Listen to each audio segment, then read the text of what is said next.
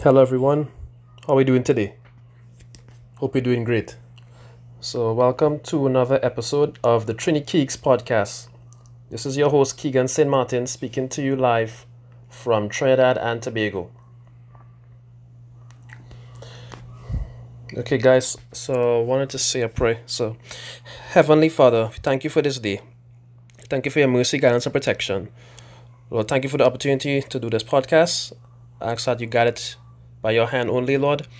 Lord, I also ask for a nation, this world to turn back to you. Please have mercy on those who have died from the COVID. Please take all souls to heaven and help especially those most in need of thy mercy.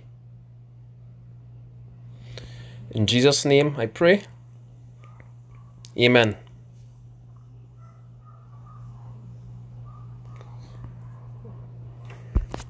Okay, guys, so I want to reference Psalm 66, verse 12 to 20.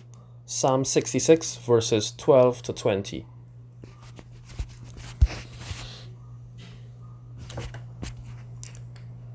So it goes, You let our enemies trample us. We went through fire and flood, but now you have brought us to a place of safety. I will bring burnt offerings to your house. I will offer you what I promised. I will give you what I said I would when I was in trouble. I will offer sheep to be burned on the altar. I will sacrifice bulls and goats, and the smoke will go up to the sky. Come and listen, all who honor God, and I will tell you what He has done for me. I cried to Him for help. I praised Him with songs. If I had ignored my sins, the Lord would not have listened to me. But God has indeed heard me. He has listened to my prayer.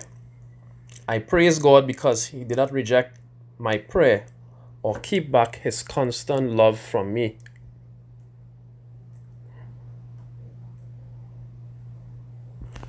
Okay, so that was Psalm 66, verses 12 to 20. So, how can we apply this to our lives? Well, let's see. So, take for instance, the Lord brings enemies, our enemies, into our lives. He lets them take control. But then, but then He saves us from them. However, during our trials and tribulations, we tell the Lord that we will glorify His name, we cry out to Him for help, and we say we'll do whatever to get Him, um, to make Him be pleased with us. So, what do we do? He takes us out of our situation. We glorify His name. We sing songs. But are we truly sorry? Have we truly understood the lesson He was trying to teach us by bringing our enemies into our lives? Will we, tru- will we truly sorry? Will will we truly sorry having a repentant heart, acknowledging our sins, and acknowledging that we gain satisfaction from sinning? Are we truly sorry for what we have done to offend God?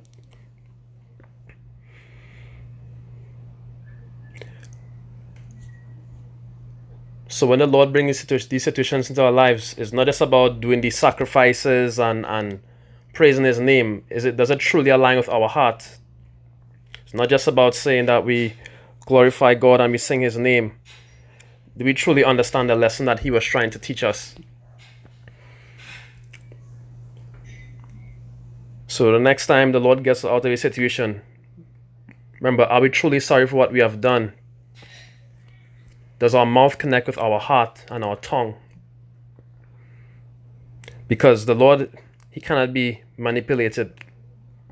He knows if our heart does not connect with our spirit, saying one thing and doing another, we don't truly mean it. So He will reject our prayer because we don't truly were sorry for what we have done.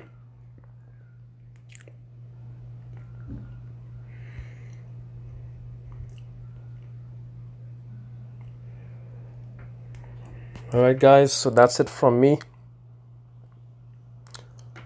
Hope this message was inspiring. The next podcast will be on Wednesday, please God. Any prayer requests, ideas, suggestions, feedback, send it to my email address, keeks14 at yahoo.co.uk. That's keeks14 at yahoo.co.uk.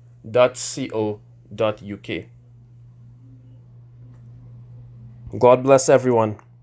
Glory to God.